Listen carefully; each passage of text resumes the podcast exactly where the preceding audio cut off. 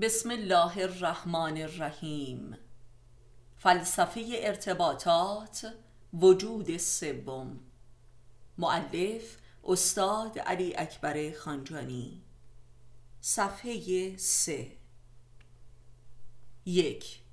انسان یعنی هر فردی به خودی خود هیچ نیست چه به لحاظ مادی وجودش و چه به لحاظ معنا. خود هر کسی همان عدم اوست. این عدم در رابطه با عالم و آدمیان است که موجودیت می‌گیرد. این موجودیت یابی از جنبه تجربه مادی عمری کوتاه دارد و با مرگ از دست می رود دو هر فردی در رابطه با دیگران است که چیزهایی به دست می آورد که سنگ بنای وجود مادی اوست. و به میزانی که این به دست آورده ها را از دست می دهد جای خالی آن می تواند بنای وجود روحانی و ابدی او گردد. سه. وجود ابدی و ماندگار پس از مرگ هر کسی همانا عرصه باختنها و ایثارهای اوست.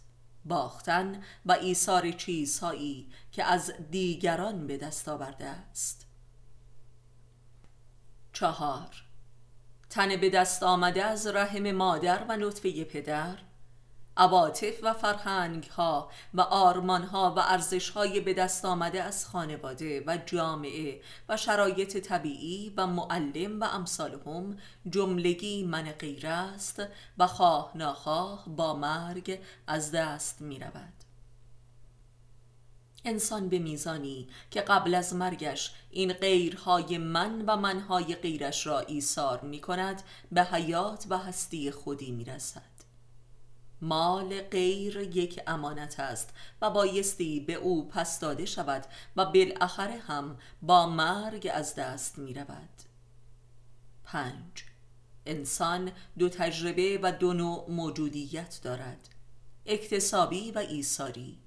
به دست آوردنی و از دست دادنی مادی و معنوی غیری و خودی جبری و اختیاری. و این دومی است که حیات و هستی خودی و ماندگار را پدید می آورد وجود روحانی و ابدی. تصرف و وراست موجب وجود فیزیکی با همه بروزات آن است و ایثار و باختن هم موجب وجود متافیزیکی می باشد. باختن و ایثار چیزهای تصرف شده به عمد یا به صحو شش. وجود مادی و نخستین بشر بر روی زمین که از رحم مادر شروع می شود و معمولا تا حدود سن سی تا چهل سال جبران ادامه دارد وجودی مصرف کننده است. این وجود از این سنین که سن کمال نامیده شده به بعد بایستی به سمت تولید رود. تولید ایساری تولید وجود خلق خیشتن روحانی و ماندگار. این وجود دوم همان توشه آخرت است. اگر انسان با اختیار و آگاهی بر عرصه این وجود دوم وارد نشود به رنجوری و استهلاک و افسردگی و پوچی و تباهی می رود و قدر انسانی خود در این جهان را نمی یابد و وجود انسانی کسب نمی کند این کسب از راه ایثار است. این ایثار شامل حال کل مادیت و معنویت و وراست و اعتقادات و عواطف می شود تا سرحد رسیدن به وضعیت صفر که همان برزخ است.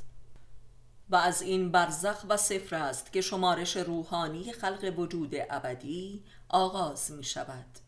و اگر قرآن میفرماید که اکثریت مردم با مرگ به برزخ وارد می شوند بدان معناست که اکثر مردم در حیات دنیوی خود وجود دوم را نیافتند. و لذا با مرگ تمامیت وجود اول از دست می رود و برزخ حاصل می شود که آستانی عدم است. هفت. همانطور که وجود اول محصول ارتباط است وجود دوم هم محصول ارتباط است. ارتباط تصرفی و ارتباط ایثاری. ارتباط بلنده و ارتباط خلق کننده و بخشنده. وجود دوم حاصل ایثار از وجود اول است. وجود دوم محصول فنای وجود اول است. فنای ایثاری و نه اجباری. هرچند که در ایثار و فنای اجباری که اکثر مردم شاملش می شوند وجودی نو پدید می آید که وجودی جهنمی و بیقرار و شاکی از خلق خیش است و وجودی کافر است. و جبران این وجود به وی تحمل می شود به میزانی که وجود اول از چنگش رو بوده می شود و او این وجود دوم را زول می پندارد و با آن ستیزه می کند و هنوز وجود اول را طلب می کند و میل به استمرار آن دارد. هرچند که با مرگ کل وجود اول به ناگاه ساقط می گردد و نابود می شود و این قایت و آخر عمر وجود اول است. وجود وراستی و داده شده و بلنده. هشت. قایت و کمال وجود اول حیوانیت قهار و جبار و جهانخوار و شرور است. آنچه که وجود خاص انسانی و انسانیت نامیده می شود در قلم رو به وجود دوم رخ می نماید که یا حیوانی مکار و دیوانه ولی زنجیر شده و رنجور و زج کنان است و یا انسانی نو و عاشق و عارف و خلاق و بینیاز. نوع اولی آن در نیمه دوم عمر از عالم و آدمیان متنفر است و نوع دومی آن عاشق عالم و آدمیان است. نوح. وجود اول مسئول بخشودگی و ایثار از جانب دیگران است و وجود دوم مسئول بخشیدن و ایثار به دیگران است. به هر حال دیگران در هر دو مرحله از وجود علت وجود هستند. یا به تو می‌دهند و یا از تو می‌گیرند. به جبر یا به اختیار تو. به هر حال دیگران آنچه را که به تو داده اند از تو می‌گیرند. دادن موجب وجود اول است و گرفتن هم موجب وجود دوم. ده. احساس آرزوهای برباد رفته. اعتقادات باطل شده. عشقهای مورد خیانت قرار گرفته. عواطف و اعتمادهای پایمال گردیده. امکانات از دست رفته عزت و اعتبار نابود شده و نهایتا عمر برباد رفته جملگی عرصه خلق وجود دوم است. یازده. وجود اول وجود داده شده است و وجود دوم در از دست دادن آن داده شده به دست می آید وجود اول مسئول رحمت و لطف دیگران است به تو. و وجود دوم مسئول رحمت و لطف و ایثار تو است به دیگران. وجود اول محتاج دنیاست و وجود دوم نتیجه بینیازی از دنیاست. ایثار مادیت وجود موجب تبدیل ماده وجود به معنای وجود می شود و وجود معنوی. وجود اول محصول غریزه است و وجود دوم محصول عشق است. در عرصه وجود یا انسان تسلیم این عشق و ایثار می شود و یا با آن به نبرد می پردازد و لذا وجود دوم یا ناری می شود یا نوری. دوازده وجود دوم به مسابه توشه آخرت و حیات و هستی جاوید و ماندگار پس از مرگ یا جهنمی است و یا جنتی. یا حاصل ادابت و نبرد با باختن و ایثار است و یا حاصل تسلیم و رضا در قبال این از دست دادن می باشد. در قرآن نیز سخن از جهنم و بهشت ابدی است. هر دو ابدی هستند. وجود اول محصول رحمت خداست و وجود دوم محصول نعمت اوست. و همانطور که در قرآن آمده اکثر مردم به نعمت خدا پشت می کنند و لذا بر وجود ناری وارد می شوند سیزده. وجود اول موجودی تنبل، طلبکار، مصرف کننده، مدعی و متکبر و حریص و بخیل و به قول معروف بچه ننه است و در بزل و بخشش او نیز توقع به دست آوردن هست و معامله و تجارت برای سود بیشتر است. عشق و عاشقی او هم تماما برای ارزای هوای نفس است و مقصودی جز پروار کردن مادی و غریزی و عاطفی خودش ندارد. حتی علم و معنویت و دین این وجود تماما آریعی و طلبکار و از غیر است و در خود او ریشه و اصالت و تعهدی ندارد. تمامیت وجود اول در اجزا و کلش به او داده شده است. و لذا این وجود مطلقا به موجودیتش کمترین تعهدی ندارد زیرا از غیر است. همانطور که نسبت به غیر هم کمترین تعهدی ندارد. او یک مصرف کننده غیر متحد به خیش و غیر است. همه تعهدات او مربوط به مصرف بیش از پیش و استمرار این تصرف است آن هم به طور دمدمی. او فقط به کسانی و چیزهایی میل دارد که به او چیزی بدهند. لذت، پول، عزت، شهرت، رفاه، اطلاعات، مدرک، تصدیق، ترفیع، تاریخ و ایمنی و این میل هم فقط در مدتی وجود دارد که این دادن وجود دارد و او می تواند چیزی بگیرد. وجود اول فقط گیرنده است یک قار بی انتخاست یک دهان است. ولی قلم رو به وجود دوم که خواه ناخواه فرا می‌رسد کاملا سمت و سوی معکوس دارد و به لحاظی به مسابه قلم رو به تصویه حساب است. قلم رو به بازدهی و تولید. چهارده. وجود اگر مترادف با خود باشد در هر دو تجلیش از غیر است. بیان منطقی این واقعیت آن است که وجود در هر دو نوعش وجود غیر است و غیر وجود. پانزده. این دو وجود مذکور محصول رابطه دو موجود است خیش و غیر. من و مادر من و جامعه من و معلم من و طبیعت من و تکنولوژی من و تاریخ. در هر کدام از این دو موجود عنصری از وجود شکل می گیرد یک طرف این دو موجود هموار ثابت است و من است و طرف دومش متغیر است و غیر است. زیرا غیر همواره متغیر است و متغیر یعنی غیر شوندگی و غیر کنندگی. و در این حال این طرف دوم یعنی غیر هرچه که باشد یک عنصر ثابتش یک انسان دیگر است. حتی برخورداری من از طبیعت هم از دست یک انسان دیگری به دست من می‌رسد و ممکن میگردد. انسان بدون واسطه یک انسان دیگری با هیچ چیزی نمی‌تواند مربوط شده و از آن برخورداری مادی و یا معنوی داشته باشد.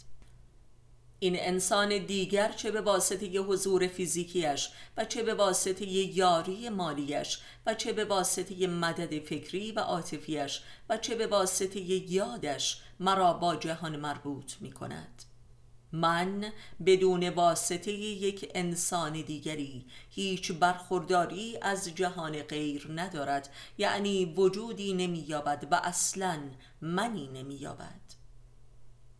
شانزده واقعی از دست رفتگی در قلم رو به وجود دوم فقط به صورت از دست رفتن مادیت به دست آمده در عرصه وجود اول نیست. بلکه محتوا و خاصیت این مادیت است که از دست می رود برخی از جنبه های از دست رفتگی به صورت حذف فیزیکی است مثل از دست دادن مال و جان عزیزان و از دست دادن مقام و شهرت اجتماعی و امثالهم. ولی ماهیت اصلی این از دست رفتگی محتوایی است. یعنی مقامی که دیگر وجود را باطنا تغذیه نمی کند و بلکه موجب استهلاک و عذاب است و یا مال و عزیزانی که موجودیتشان به لحاظ فیزیکی از دست نرفته بلکه وجود اول را تغذیه معنوی و عاطفی نمی کنند و بلکه موجب بتالت و زجر می شوند.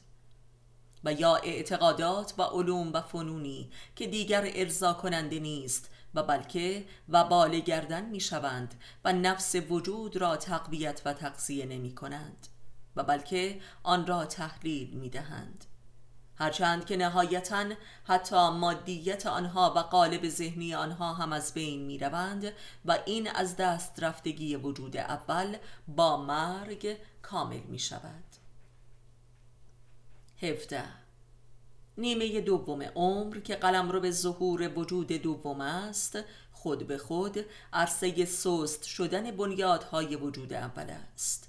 یعنی عرصه ضعف قرایز و قوای مادی وجود اول. یعنی قوت و میل و امکان بلعیدنها به تدریج کاهش می‌یابد.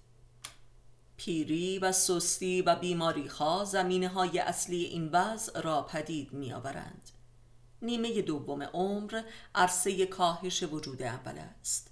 این کاهش زمینه رویش و افزایش وجود دوم است. اگر هر گبری به پیری پرهیزکار می شود به همین معناست هجده مسلم است که از چشم ذات انسان هیچ یک از این دو وجودی که محصول داده شدگی و پس گرفتنی است وجودی رضایت بخش نمی باشد و بلکه به صورت دو جبر وجودی و دو وجود جبری است و لذا انسان در قبال این دو وجود چه مسئولیت و اختیار و انتخابی می تواند داشته باشد که از بابت آنها معاخذه شود و تعهدی داشته باشد. زیرا چون و چرا و دخل و تصرفی در کلیت و ارکان این دو وجود نمی‌تواند داشته باشد 19 آیا انسان نبایستی در صدد وجود سومی باشد؟ آیا نبایستی طالب وجود دیگری در برای این دو وجود باشد؟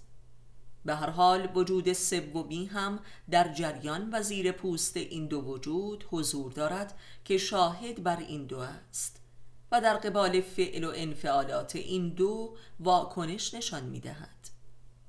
این وجود سوم را می توان وجود عرفانی و شهودی نامید وجود شاهد و ناظر بر کل واقعه وجود انسان در جهان خاک وجودی که از بطن تبدیل وجود اول به وجود دوم پدید می آید وجودی که از بطن رابطه من و غیر پیدا می شود وجودی که از بطن جریان از دست رفتن وجود خاکی به تدریج خلق می شود وجودی که از بین بقا و فنا از بین زندگی و مرگ رخ می دهد و شاهد بر این دو است. این همان انسانیت خاص وجود است که از وجود برمیخیزد و محصول این دوگانگی و تضاد است. این وجود سوم محصول ایثار در عرصه وجود دوم است و با ایثار محصول این وجود سوم است که راضی می شود به باز پس دادن وجود اول. یعنی راضی می شود به فنای خود. این وجود سوم وجودی فناپرست است. وجودی ضد وجود. این وجودی اختیاری و انتخابی است در حالی که آن دو وجود غریزی و جبری است. این وجود فنا را انتخاب می کند و حق را به فنای خود می دهد و به ازلیت خود یعنی عدم راضی می شود. این رضایت بر عدم خیش آستانه خلق وجود سوم است. وجودی که از وجود بینیاز شده است. وجود فوق وجود. ابر وجود. ابر انسان. این وجود انتخابی و این اختیار برخواسته از جبر وجود است و محصول تصدیق و تسلیم آن جبر است. جبر فنا. کسی که جبر فنا را قلبا پذیرفت به مقام اختیار و انتخاب می‌رسد. بیست. وجود اول و دوم محصول رابطه است. وجود سوم محصول دل کندن از رابطه است و رفتن به سوی تنهایی.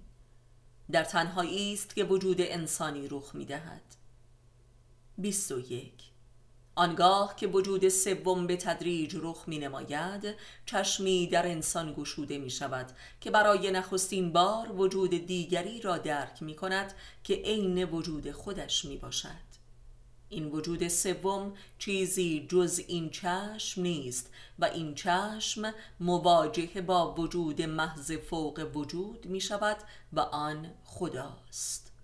پس باز هم دو وجود است.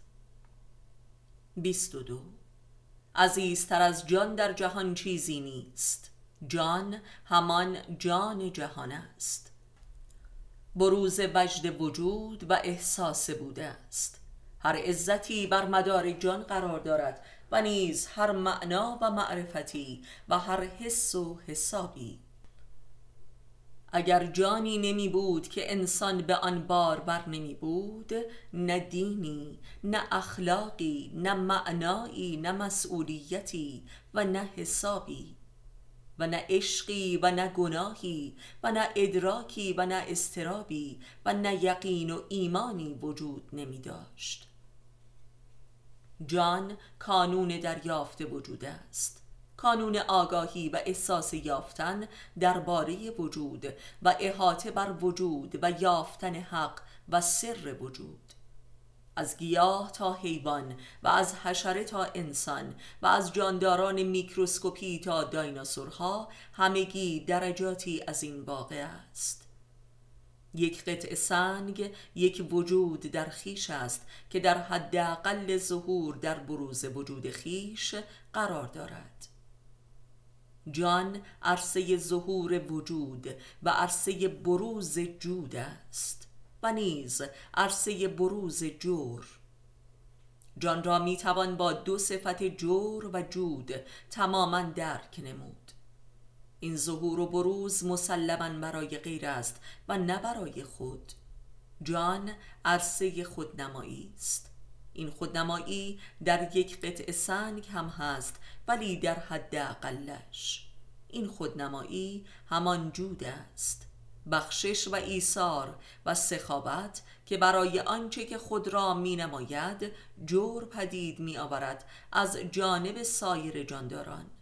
و این جور هموار متقابل است همانطور که جود جان عرصه اشد ارتباط است و اصلا جان همانا جان ارتباط است و خود محصول ارتباط نر و ماده است. جان عرصه بروز اوج رابطه است. خوردن نخستین ارتباط زنده و جانی است. حیوانی که گیاهی را می‌خورد حیوان وحشی که حیوان دیگری را می‌خورد و انسانی که همه جانداران را می‌خورد و نیز حتی غیر جانداران آشکار را. رابطه جنسی هم دیگر ارتباط جان هاست. مذاکره و مجادله و جنگ و قتال نیز جنبه هایی از ارتباط جانی است بین جانداران. عشق و ایثار هم جنبه ای از ارتباط بین جان هاست.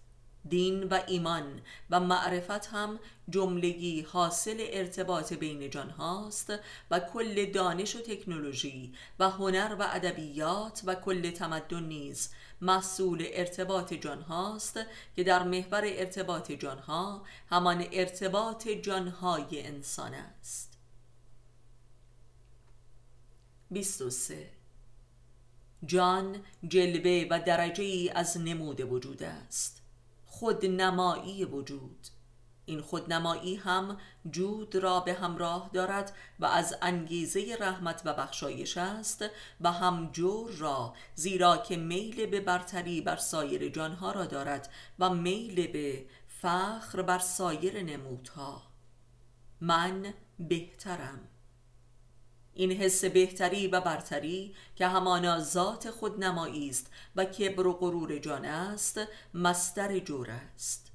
هر جانی و هر وجودی که به وجد می آید و بروز می کند لاعقل در مقابل یک جان دیگری بایستی احساس برتری و بهتری کند وگرنه دلیلی برای این بروز و نمود ندارد و دلیلی برای جان خود ندارد و جودش را باطل می یابد پس بین جود و بهتری رابطه ای مستقیم وجود دارد. یعنی بین جود و جور. زیرا جوری رخ نمی نماید الا در تلاش برای تحقق و اثبات بهتری خود. بهتری جود خود بهتری جان خود بهتری نمود خود بهتری و برتری وجود خود. من بهترم. من برترم من زیباترم من لطیفترم من قدرتمندترم. من مفیدترم من بخشنده ترم من داناترم من هنرمندترم. من زنده ترم من موجودترم. این تری گوهر جان است و سر ارتباط است که در انسان به اشد و کمالش بروز می کند و این جور جود است. جود وجود است و علت العلل جان است. و اشد این جور و جود در عزیزترین روابط حضور دارد و عمل می کند یعنی در عشق. چه در عواطف خانوادگی و چه در عشق بین زن و مرد و چه حتی عشق معرفتی و اعتقادی هر یک به نوعی حضور دارد. هرچه جودی بیشتر باشد جور بیشتری را سبب می شود 24 پس آنچه که کبر و غرور و خودنمایی و ریا و برتری جویی تا سرحد ظلم و جنایت است برخواسته از طبیعت و ذات جان وجود است و از جود که همان ایثار و لطف و کرامت است می باشد 25 این تری نیز قایت و کمالی دارد که دیگر تر نیست و یک صفت تفضیلی نیست و بلکه ترین هم نیست و بلکه یک موجود خاص است و آن خداست. هر جایی یک حرف آخر دارد که حرف اولش نیز همان است ولی به تدریج پیدایش می شود و آن این که می خواهد ثابت کند که خداست. این مسابقه و رقابت و نبرد و نابود سازی که ویژه عرصه جان است همانا مسابقه در این است که چه جانی و خاصه چه انسانی خداییش اثبات می شود. چون دوست داشتم که خود را معرفی کنم جهان را خلق کردم. حدیث قدسی. 26 اصلا و ذاتا میل به بروز و ظهور. همانا عشق است و این عشق گوهره خلقت و بدعت و تغییر و انقلاب است. این واقعیت در عرصه جان بیش از هر عرصه دیگری مفهوم و محسوس است. عرصه جان در عین حال که عرصه ظهور اشد لطافت و محبت است عرصه ظهور اشد شقاوت و ادابت و جنایت نیز هست. جنایت در ریشه لغت از جان است و جنایت فقط در عرصه جان است که مفهوم و منظور است.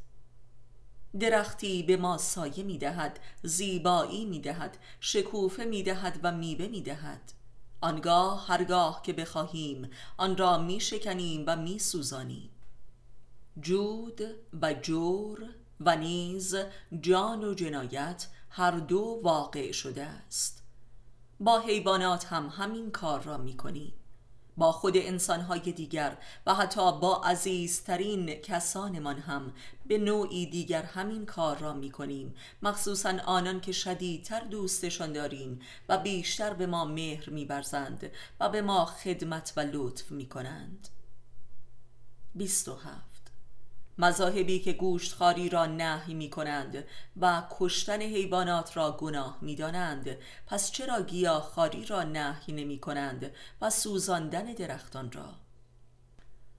گاه در میان همین مذاهب می بینیم که به چه آسانی آدمها را بر اساس تعصب مذهبی قتل عام می کنند و سر می برند به هر حال احکام این مذاهب بایستی کما بیش قابل فهم و توجه قرار گیرد که از چه مبنای فکری و اعتقادی برآمده است. این نوع احکام و اعتقادات به همان شدت که قابل احترام و شریف می نمایند ابلهانه نیز می نمایند 28 جنایت به انواع گوناگونی در کم و کیف خود راز بقای جان است. جان از جنایت و جنایت از جان است. بایستی جنایت را فهمید. نه کردنش کار آسانی است در سخن ولی در عمل یک ادعای منافقانه و کذاب است. آنان که بیشتر جنایت را نهی می کنند عموما در عمل بیشتر جنایت می کنند این واقعیت در جهان شعار و شاعری که خیلی واضح است.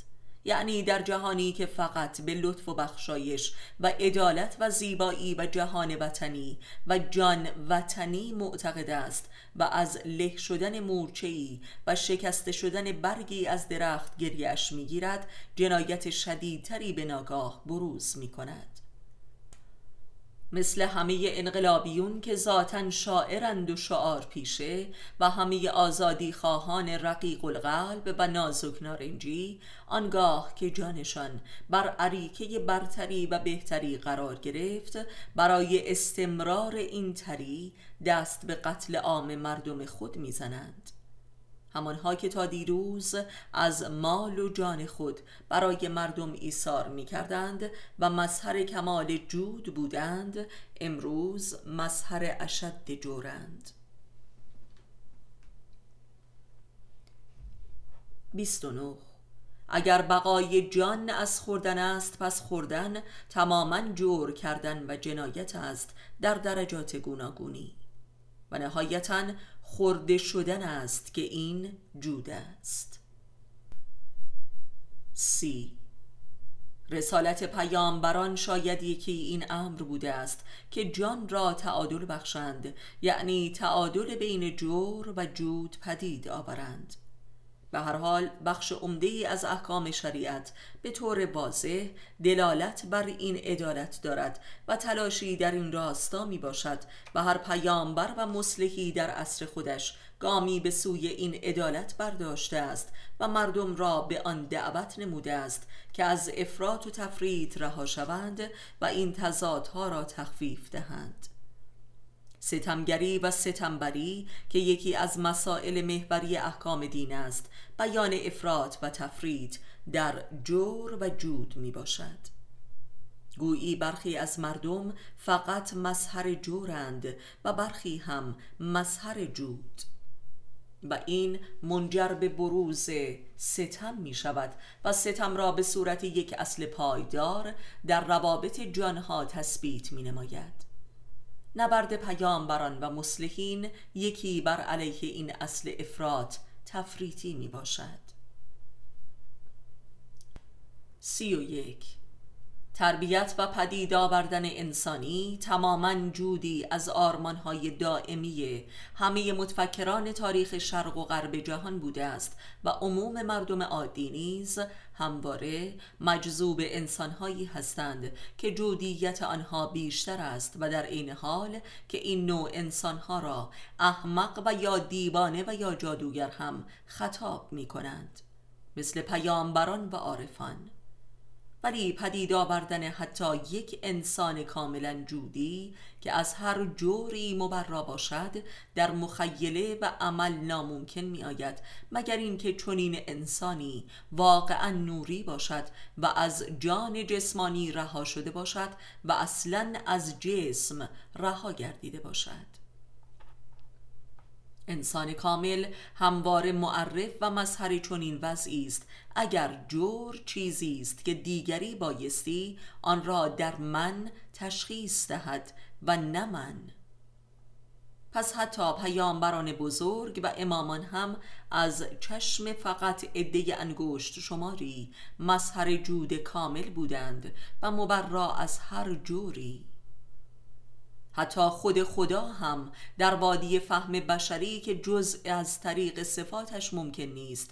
دارای جور و جود توأم است. هم رحمت دارد و هم غضب.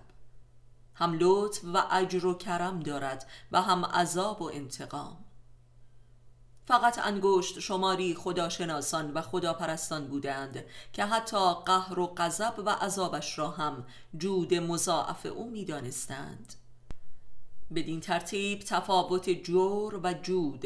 گویا فقط در نوع برداشت و تفسیر انسان است و هیچ صورت خاصی ندارد و یک مسئله صرفا معرفتی و حسی و درونی و منطقی است و نواقعی.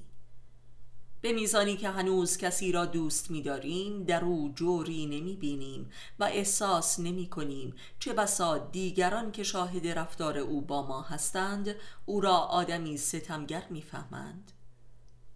و به میزانی که از کسی خوشمان نمی آید در او جز جور چیز نمی بینیم و حتی جودهای آشکار او را جور مضاعف می‌فهمیم.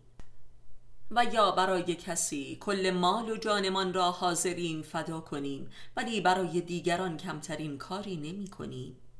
دوست داشتن کارخانه تبدیل جور به جود است و دوست نداشتن هم کارخانه تبدیل جود به جور است. این یک تبدیل جادویی در احساس و اندیشه است و نه در واقعیت بیرونی عمل و رابطه.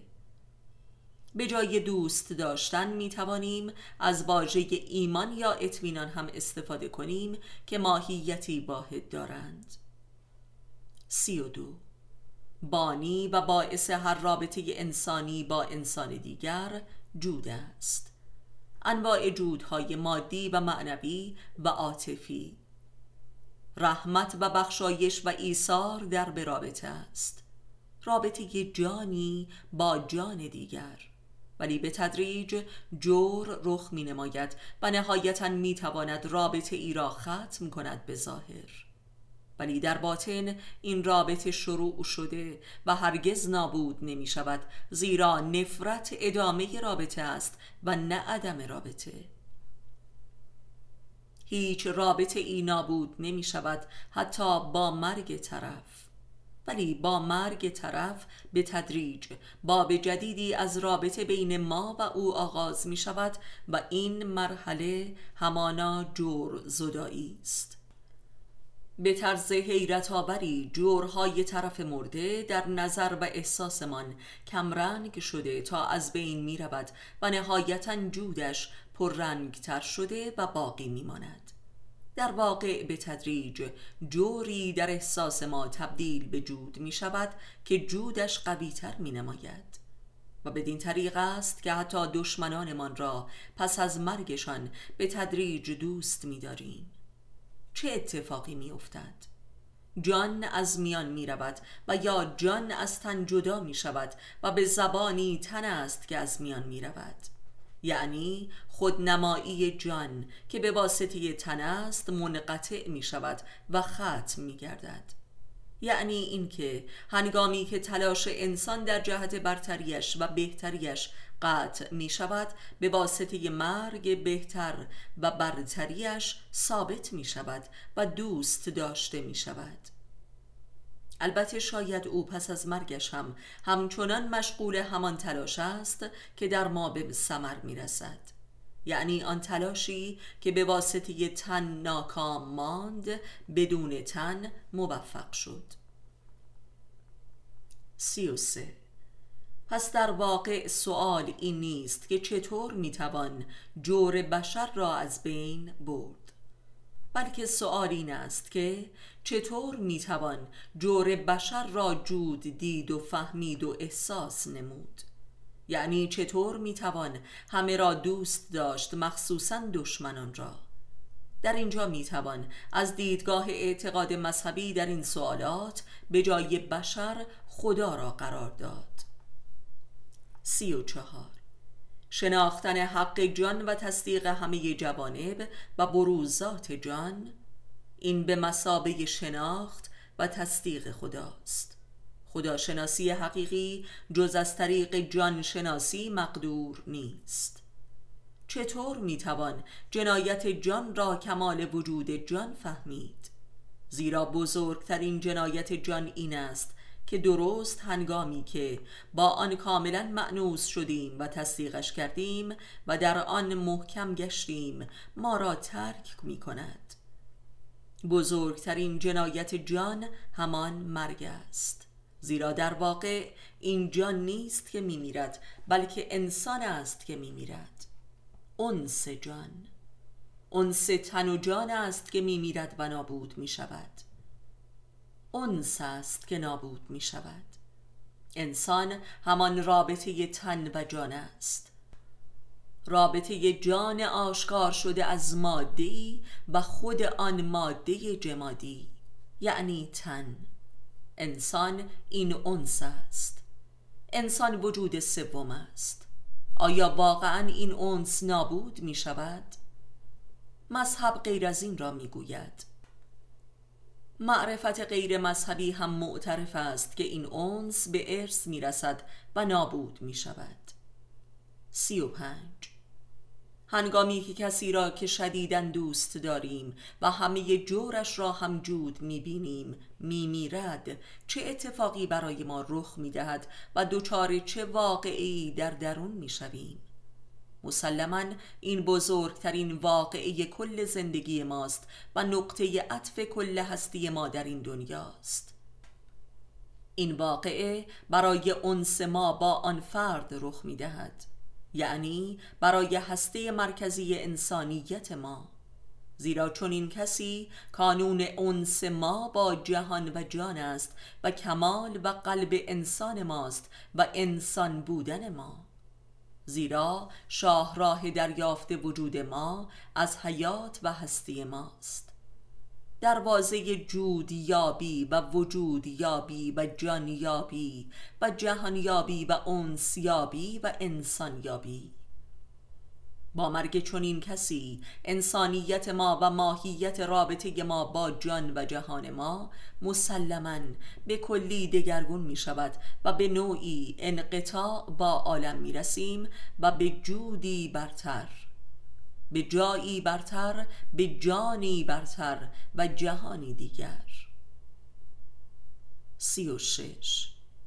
هر آنچه که تاریخ و تمدن و دانش و دین و فرهنگ و معرفت نامیده می شود محصول همین انس است که سینه به سینه ذهن به ذهن و تن به تن و زبان به زبان و دست به دست به ارث می رسد.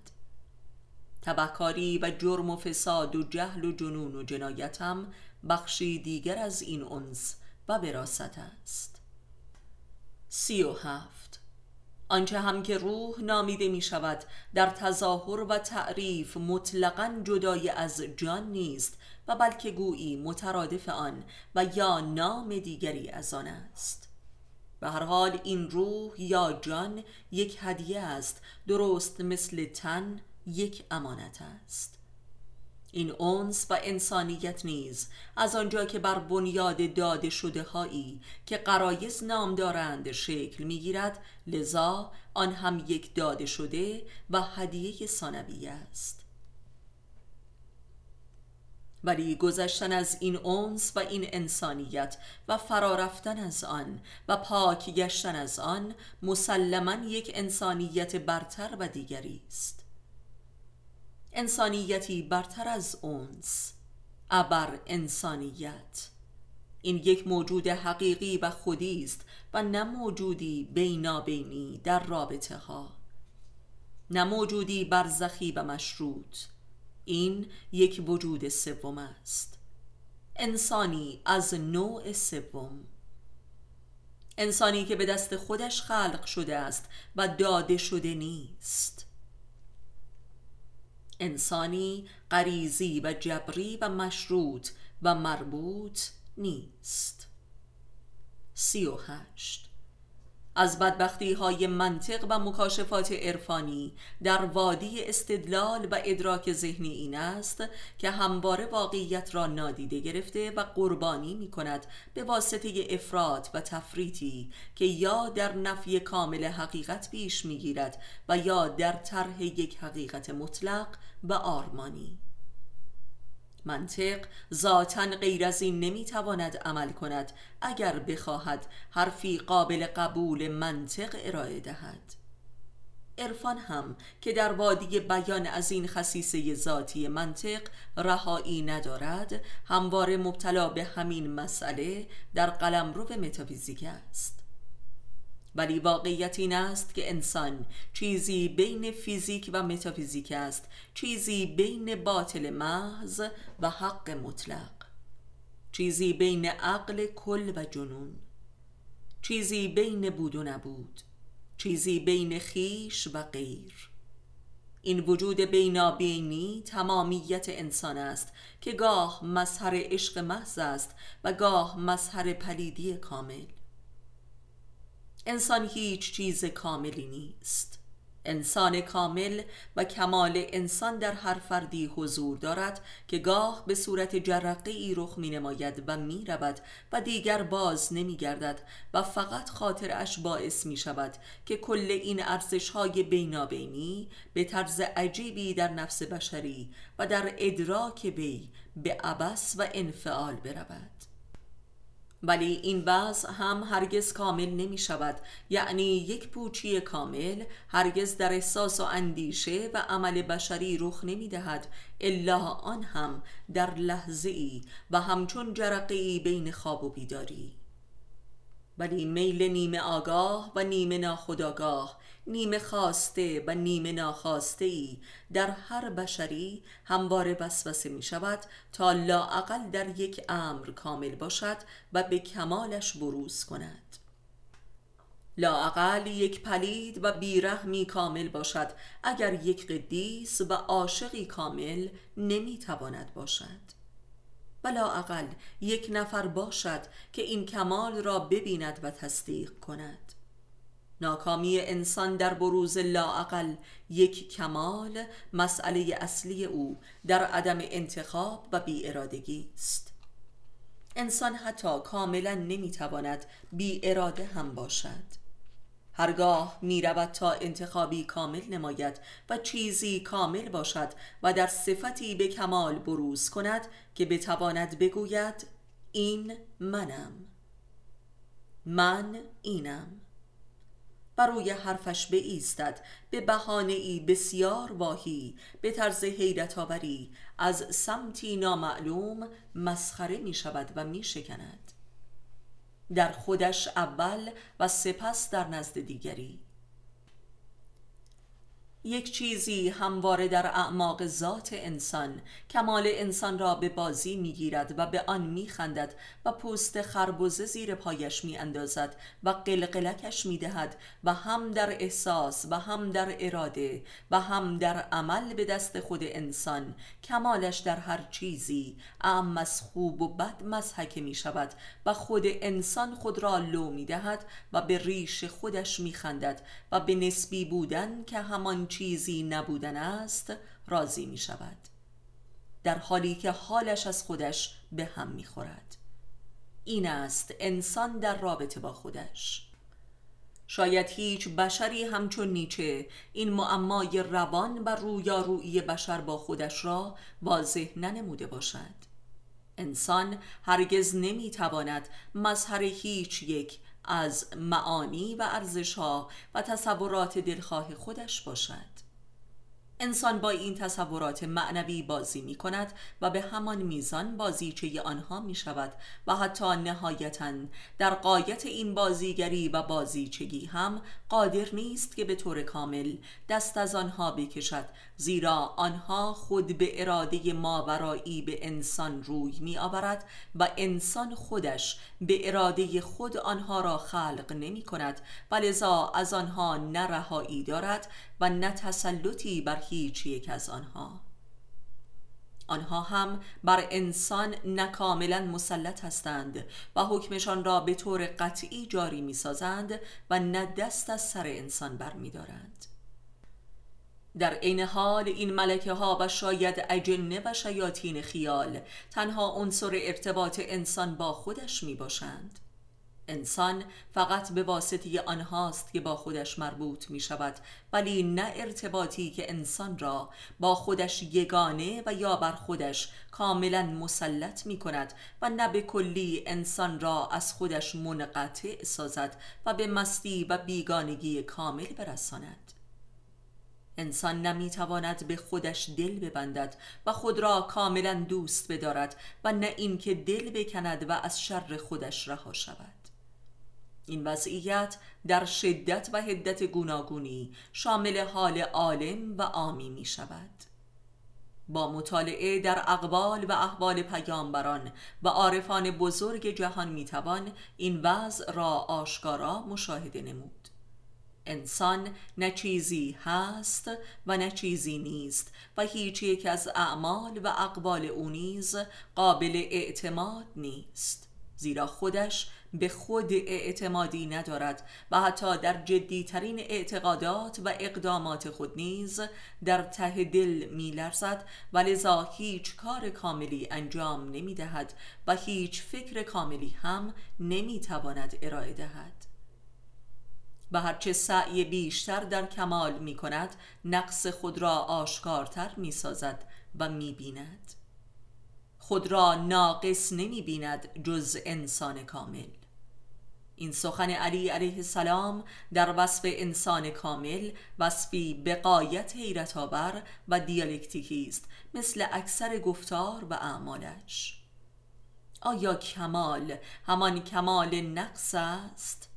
و یا کمال دیدن نقص خود و خود را در نقص کامل دیدن؟ نقصان کامل کمال نقصان. بود نبود نبود بود. نبودن. بودن نه. و این سر شناخت و مرکز معمای شناخت شناسی است که از سر انسان به عنوان چنین موجودی برخواسته است.